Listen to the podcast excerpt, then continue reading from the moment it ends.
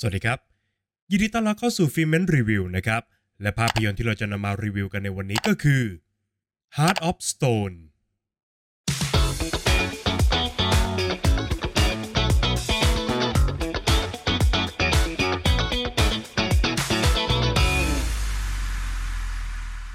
เรื่องราวของเรเชลสโตนเจ้าหน้าที่ฝ่ายไอทีผู้ไม่เคยมีประสบการณ์ภาคสนามเลยนะครับ และเธอเนี่ยก็เพิ่งจะเริ่มงานกับหน่วย MI6 ได้ไม่นานครับ แต่ความลับที่ไม่มีใครรู้ก็คือ เรเชล เป็นสุดยอดสายลับจากองค์กร Charter หน่วยงานที่คอยรักษาความปลอดภัยของโลกใบนี้อย่างไม่เปิดเผยตัวตนครับ ซึ่งภารกิจหลักของเรเชลก็คือ การตามหาตัวเคย่าดาวันแฮกเกอร์สาวที่เข้าใกล้อาวุธสุดอันตรายอย่าง The Heart โปรแกรมคอมพิวเตอร์อัจฉริยะ ที่สามารถเปลี่ยนแปลงโลกได้ภายในพริบตาครับ เรเชลต้องหยุดยั้งแผนการร้ายนี้ ก่อนที่โลกจะลุกเป็นไฟครับ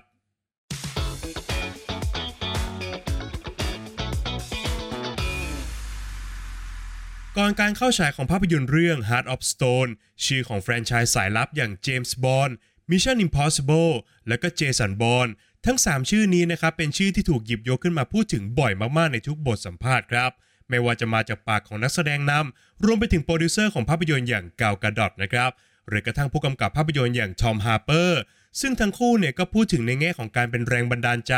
รวมไปถึงการพลิกวงการ ด้วยการสร้างภาพยนตร์แนวจารชนที่มีตัวละครเอกเป็นผู้หญิงอีกด้วยครับ แต่หากมองจากภาพรวมแล้วนะครับ Heart of Stone ดูคล้ายกับผลงานก่อนหน้านี้ของกัล กาด็อตอย่าง Fast and Furious รวมไปถึง Red Notice มากกว่าครับ เมื่อเราพูดถึงภาพยนตร์แนวสายลับจารชนแล้วนะครับ มันก็มักจะผูกโยงอยู่กับกรอบการเล่าเรื่อง 2 ประเภทครับ ประเภทแรกก็คือภาพยนตร์ที่มีความเข้มข้นซับซ้อน ถ่ายทอดภาวะสงครามเย็นระหว่างองค์กรนะครับ อัดแน่นด้วยบทสนทนาที่ขึงขัง และก็เต็มไปด้วยการหักเหลี่ยมเฉือนคมกันระหว่างตัวละครครับ ประเภทที่ 2 ก็คือการเป็นภาพยนตร์แอคชั่นแบบเต็มสูบที่เน้นการทำภารกิจกอบกู้โลก ด้วยวิทยาการสุดล้ำสมัยนะครับ ซึ่ง Heart of Stone คือภาพยนตร์ประเภทที่ 2 ครับ และคงจะไม่ผิดนักนะครับ หากจะนิยามภาพยนตร์เรื่องนี้ว่าเป็น Action Packed Movie หรือว่าภาพยนตร์ที่บู๊ลั่นสนั่นจอนะครับ โดยมีเรื่องราวของสายลับเนี่ยเป็นแค่ส่วนประกอบเท่านั้นครับ ภาพยนตร์เนี่ยเต็มไปด้วยฉากแอคชั่นแบบสเกลยักษ์มากมายนะครับ ทั้งการกระโดดร่มจากความสูงที่ไม่เพียงพอ การขับรถไล่ล่า และการดิ่งพระสุธาลงจากเรือเหาะที่กำลังจะระเบิดครับ นอกจากนี้ภาพยนตร์ยังเต็มไปด้วยฉากการต่อสู้แบบประชิดตัวอีกมากมายนะครับ ทั้งหมดทั้งมวลนั้นเป็นการพิสูจน์ได้อย่างชัดเจนนะครับว่ากาวกระดอดสามารถเป็น action star ได้อย่างไร้ข้อกังขาครับ แต่ภายใต้อภิมหาความบันเทิงดังกล่าวนั้น สิ่งเดียวที่ Heart of Stone ขาดเลยก็คือ ความสดใหม่ครับเพราะแม้ว่าจะเปลี่ยนทิศทางของตัวละคร ให้กลายมาเป็นสายลับหญิงมากความสามารถแล้วนะครับ แต่หากมองไปยังโครงสร้างของภาพยนตร์ในทุกภาคส่วน มันล้วนแล้วแต่เป็นสิ่งที่ผู้ชมเนี่ยเคยผ่านหูผ่านตากับภาพยนตร์เรื่องอื่นมาแล้วทั้งสิ้นครับ ไม่ว่าจะเป็นภารกิจกอบกู้โลกของเรเชลสโตนวายร้ายที่มาพร้อมกับเป้าหมายในการครอบครองโลก การแย่งชิงอาวุธร้ายทรงอนุภาพ หรือกระทั่งการหักหลังและการเปลี่ยนขั้วของตัวละคร ที่ก็แทบจะเดาได้ตั้งแต่วินาทีแรกที่ผู้ชมเนี่ยเห็นหน้าของพวกเขาแล้วนะครับขณะเดียวกันนะครับ องค์กรสายลับในเงามืดอย่างชาเตอร์ ก็ไม่ได้มีมูลหรือว่ามีน้ำหนักมากพอครับ ที่จะทำให้ผู้ชมนั้นเชื่อถือได้ ทุกอย่างของภาพยนตร์เรื่อง Heart of Stone จึงอยู่ภายใต้กรอบของคำว่าสูตรสำเร็จ ของการเป็นภาพยนตร์ป๊อปคอร์นนะครับ ที่แม้จะไม่ได้สดใหม่ แต่มันก็สามารถทำหน้าที่ของตัวเองได้อย่างเต็มที่ครับ ซึ่งหน้าที่นั้นก็คือ การขับเน้นความบันเทิงให้กับผู้ชมนั่นเองครับ ถ้อยความจากบทสัมภาษณ์ของทั้งกาวกระดอดและก็ผู้กำกับภาพยนตร์อย่างทอมฮาร์เปอร์นะครับ ยังบอกอย่างชัดเจนนะครับว่า ภาพยนตร์เรื่อง Heart of Stone นั้น จะสร้างตัวละครให้เต็มไปด้วยความเป็นมนุษย์ ที่มีความติดดินและก็เจ็บได้ตายเป็นครับ แต่สิ่งที่เกิดขึ้นในภาพยนตร์ก็คือ แม้ว่าเรเชลสโตนเนี่ยจะเป็นตัวละครเอกของเรื่องนะครับ แต่ผู้ชมกลับไม่ได้รู้สึกผูกพันหรือว่าเอาใจช่วยเธอได้อย่างที่ควรจะเป็นนะครับ อันเนื่องมาจากภาพยนตร์นั้น พยายามจะเดินเครื่องเข้าสู่ฉากแอคชั่นเป็นหลักครับ โดยลืมสิ่งสำคัญอย่างปุ่มหลังของตัวละคร หรืออย่างน้อยนะครับก็คือฉากที่ตัวละครนั้น ได้แสดงทัศนคติของเธอออกมาอย่างเป็นธรรมชาติครับ สิ่งที่ตามมาเมื่อผู้ชมไม่รู้จักตัวละครก็คือ ผู้ชมเนี่ยไม่อาจเข้าใจได้ถึงวิธีคิด หรือว่าการตัดสินใจของเรเชลสโตนเลยนะครับ ผู้ชมไม่สามารถสัมผัสได้ถึงแรงกดดัน จากเดิมพันที่เธอกำลังเผชิญอยู่ครับ และที่สำคัญก็คือ ผู้ชมไม่ได้รู้สึกว่าสถานการณ์ตรงหน้านั้น มันเป็นเรื่องอันตรายได้เท่ากับที่ตัวละครรู้สึกครับ บอกกันตรงนี้ก่อนนะครับว่าสิ่งที่ผมจะพูดต่อไปนี้เนี่ยเป็นเพียงแค่ความรู้สึกเท่านั้นนะครับ ผมไม่ได้มีข้อเท็จจริงมายืนยันแต่อย่างใดครับ สิ่งที่ผมรู้สึกก็คือ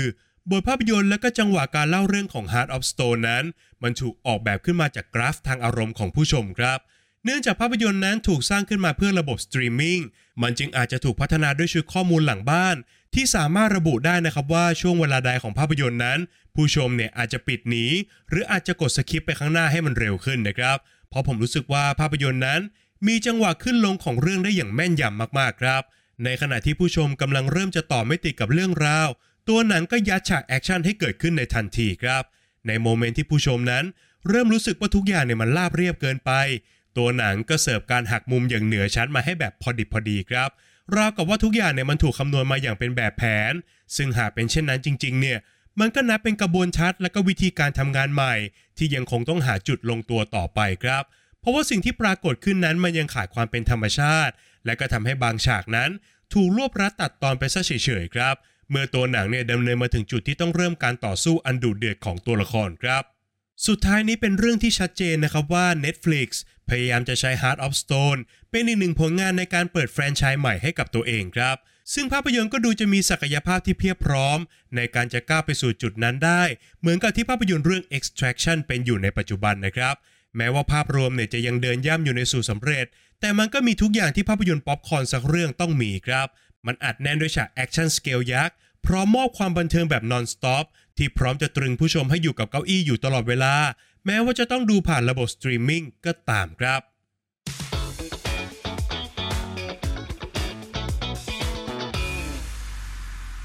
ประเด็นตกผลึกจากภาพยนตร์เรื่อง Heart of Stone ที่ผมจะชวนผู้ฟังทุกท่านมาคุยกันในวันนี้ก็คือ สิ่งที่สำคัญกว่าเครื่องมือ คือผู้ที่เลือกใช้มัน ภาพยนตร์เริ่มต้นด้วยการพาผู้ชมไปทำความรู้จักกับสุดยอดเครื่องมืออย่าง The Heart โปรแกรม AI ที่ทรงอานุภาพที่สุดของโลกใบนี้นะครับ มันประมวลผลได้เร็วกว่าคอมพิวเตอร์ทั่วไปหลายร้อยเท่า สามารถแกะรอยตัวตนของมนุษย์ทุกคนได้ภายในเสี้ยววินาที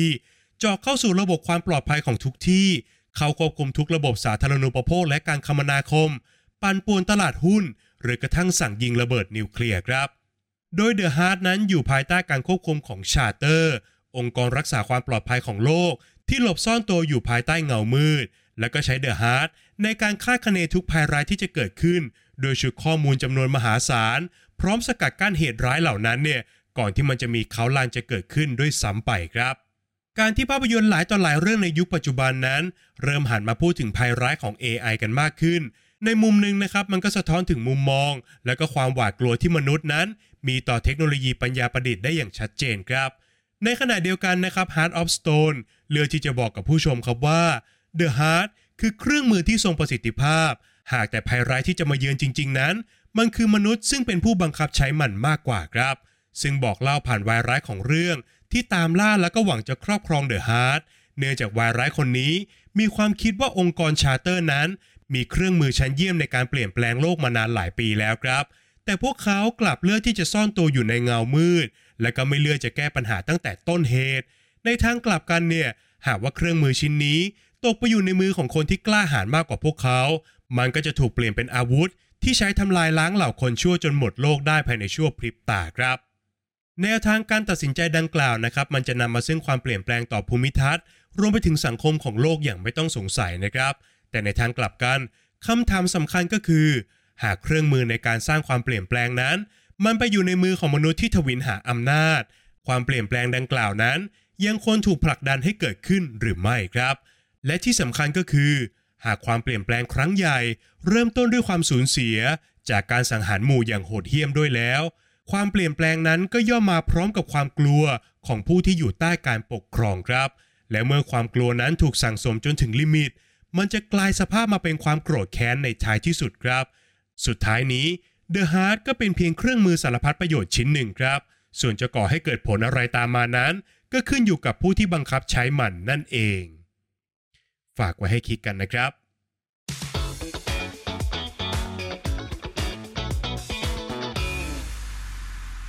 แล้วก็มาถึงช่วงการให้คะแนนของภาพยนตร์กันแล้วนะครับ ในส่วนของบทภาพยนตร์นั้นผมขอให้ไว้ที่ 5 คะแนนครับ ไม่รู้เหมือนกันนะครับว่าข้อเท็จจริงเป็นยังไงนะครับ แต่ผมรู้สึกได้ถึงการเขียนบทที่มันอ้างอิงอยู่กับชุดข้อมูลจากผู้ชมอย่างชัดเจนมากๆครับ คล้ายกับว่าหนังต้องสร้างสถานการณ์อันน่าตื่นเต้นให้ได้ทุก 15 นาที เพื่อจะดึงผู้ชมบนสตรีมมิ่งให้อยู่กับหนังให้ได้นานที่สุดนั่นเองครับ ผลลัพธ์ก็คือการยกขบวนฉากแอคชั่นมาเป็นจำนวนมหาศาล จนทำให้เส้นเรื่องของภาพยนตร์นั้นเบาบาง และก็ทำให้ผู้ชมนั้นแทบไม่รู้จักตัวละครของภาพยนตร์เลยครับ ในส่วนของงานสร้างนะครับ ผมขอให้ไว้ที่ 8 คะแนนครับด้วยความระเบิดภูเขาเผากระท่อมของภาพยนตร์ จึงเป็นโอกาสชั้นดีนะครับให้งานโปรดักชันเนี่ยได้ปล่อยของแบบเต็มๆครับ ทั้งการออกแบบงานสร้าง การวางคิวบู รวมไปถึงงาน CG จำนวนมหาศาลครับ ซึ่งโดยรวมแล้วภาพยนตร์ก็ทำออกมาได้ดูดีทีเดียวนะครับ แต่หลายต่อหลายฉากเนี่ยผมกลับรู้สึกว่า ตัวหนังเร่งจังหวะในการตัดต่อมากเกินไปสักหน่อยครับ ส่งผลให้หลายแอคชั่น sequence ของเรื่องเนี่ย โดยเฉพาะกับฉากต่อสู้แบบประชิดตัวนะครับ มันมีอาการดูไม่รู้เรื่องอยู่พอสมควรครับ ขยับมาต่อกันที่นักแสดงนะครับ ผมขอให้ไว้ที่7คะแนนครับเสน่ห์ของ Gal Gadot นั้นไม่มีใครต้านทานได้จริง ๆ นะครับ ในเรื่องนี้เธอได้แสดงถึงมิติของตัวละครอยู่บ้าง แต่มันก็ไม่ได้มากมายจนทำให้เราฉีกภาพจำจากบทบาทเดิมๆของเธอได้ครับ ในขณะที่ฉากแอคชั่นนั้น Gal Gadot สามารถสอบผ่านได้แบบสบายๆครับ น่าสนใจเหมือนกันนะครับว่า Netflix จะสามารถดัน Gal Gadot และก็ Heart of Stone ให้กลายมาเป็นแฟรนไชส์ใหม่ได้ เหมือนกับที่ทำให้ Chris Hemsworth มีแฟรนไชส์บู๊ระห่ำอย่าง Extraction ได้หรือไม่ครับ ข้อคิดที่ได้นะครับผมขอให้ไว้ที่ 5 คะแนนครับ โดยความที่มาทีหลังภาพยนตร์ที่พูดประเด็นใกล้เคียงกันอย่าง Mission Impossible Dead Reckoning Part 1 นะครับ มันก็ทำให้ประเด็นของภาพยนตร์เรื่อง Heart of Stone นั้น ดูจะจืดจางลงไปสักหน่อยครับ ในขณะที่หากมองจากวิธีการเล่าเรื่อง ที่เน้นไปที่ฉากแอคชั่นตูมตามเป็นหลักแล้วนะครับ เนื้อหาที่ต้องการจะพูดเนี่ย มันก็กลายเป็นลมที่แผ่วเบา จนเหมือนเสียงกระซิบที่ไม่มีใครได้ยินเลยครับ ส่วนสุดท้ายก็คือส่วนของความสนุกนะครับ ผมขอให้ไว้ที่7คะแนนครับ คงจะไม่ผิดนักนะครับ หากผมจะบอกว่า Heart of Stone คือเครื่องผลิตฉากแอคชั่นครับ เพราะว่าตลอดระยะเวลากว่า 2 ชั่วโมงของภาพยนตร์นั้น ตัวหนังจัดหนักฉากแอคชั่นทั้งสเกลเล็กสเกลใหญ่ สลับกันไปมาอยู่แทบจะตลอดทั้งเรื่องเลยนะครับ เรียกได้ว่าแทบไม่ปล่อยให้กราฟอารมณ์เนี่ยตกลงนานเกินกว่า 15 นาทีเลยก็ว่าได้นะครับ แต่แม้ว่าจะบู๊ระห่ำแตกขนาดไหนก็ตามเนี่ยผมก็ยังรู้สึกได้ถึงความสูตรสำเร็จของมันอยู่ดีครับ นอกจากนี้ด้วยการเดินหน้าอยู่ตลอดเวลาของภาพยนตร์นั้น มันก็ทำให้ผู้ชมเนี่ยไม่ได้รู้สึกรักหรือว่าผูกพันกับตัวละครได้มากพอครับ จนมันส่งผลต่อความลุ้นระทึกของฉากแอคชั่นให้มันลดระดับลงตามไปด้วยครับ จากคะแนนทั้ง 5 ส่วนนะครับหารเฉลี่ยกันออกมาแล้วทำให้ภาพยนตร์เรื่อง Heart of Stone ได้คะแนนเฉลี่ยจาก Filmment ไปอยู่ที่ 6.4 คะแนนครับ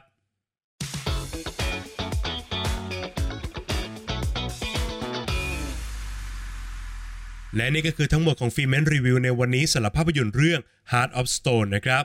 ก่อนจากกันไปครับอย่าลืมกดไลค์กด subscribe และกดกระดิ่งแจ้งเตือนให้กับ Filmment ในทุกช่องทางด้วยนะครับ ไม่ว่าจะเป็น Facebook Apple Podcast Spotify YouTube Channel รวมไปถึง TikTok ด้วยนะครับ นอกจากนี้ทุกท่านยังสามารถเข้ามาพูดคุยกับ Filmment ได้ในกลุ่ม Open Chat ทางไลน์ครับทุกท่านสามารถ search คำว่า Filmment แล้วกดจอยกันเข้ามาได้เลยนะครับและหากใครต้องการจะสนับสนุน Filmment นะครับ ทุกท่านสามารถกดปุ่ม Super t a n k บน YouTube ได้แล้วครับ หากใครชื่นชอบคลิปรีวิวของ Filmment อย่าลืมกดปุ่ม Super t a n k เป็นกำลังใจให้กันด้วยนะครับ ใน EP หน้า Filmment จะนำเสนอคอนเทนต์อะไรนั้นต้องขอให้ติดตามกันด้วยนะครับสำหรับวันนี้ Filmment ขอลาไปก่อน สวัสดีครับ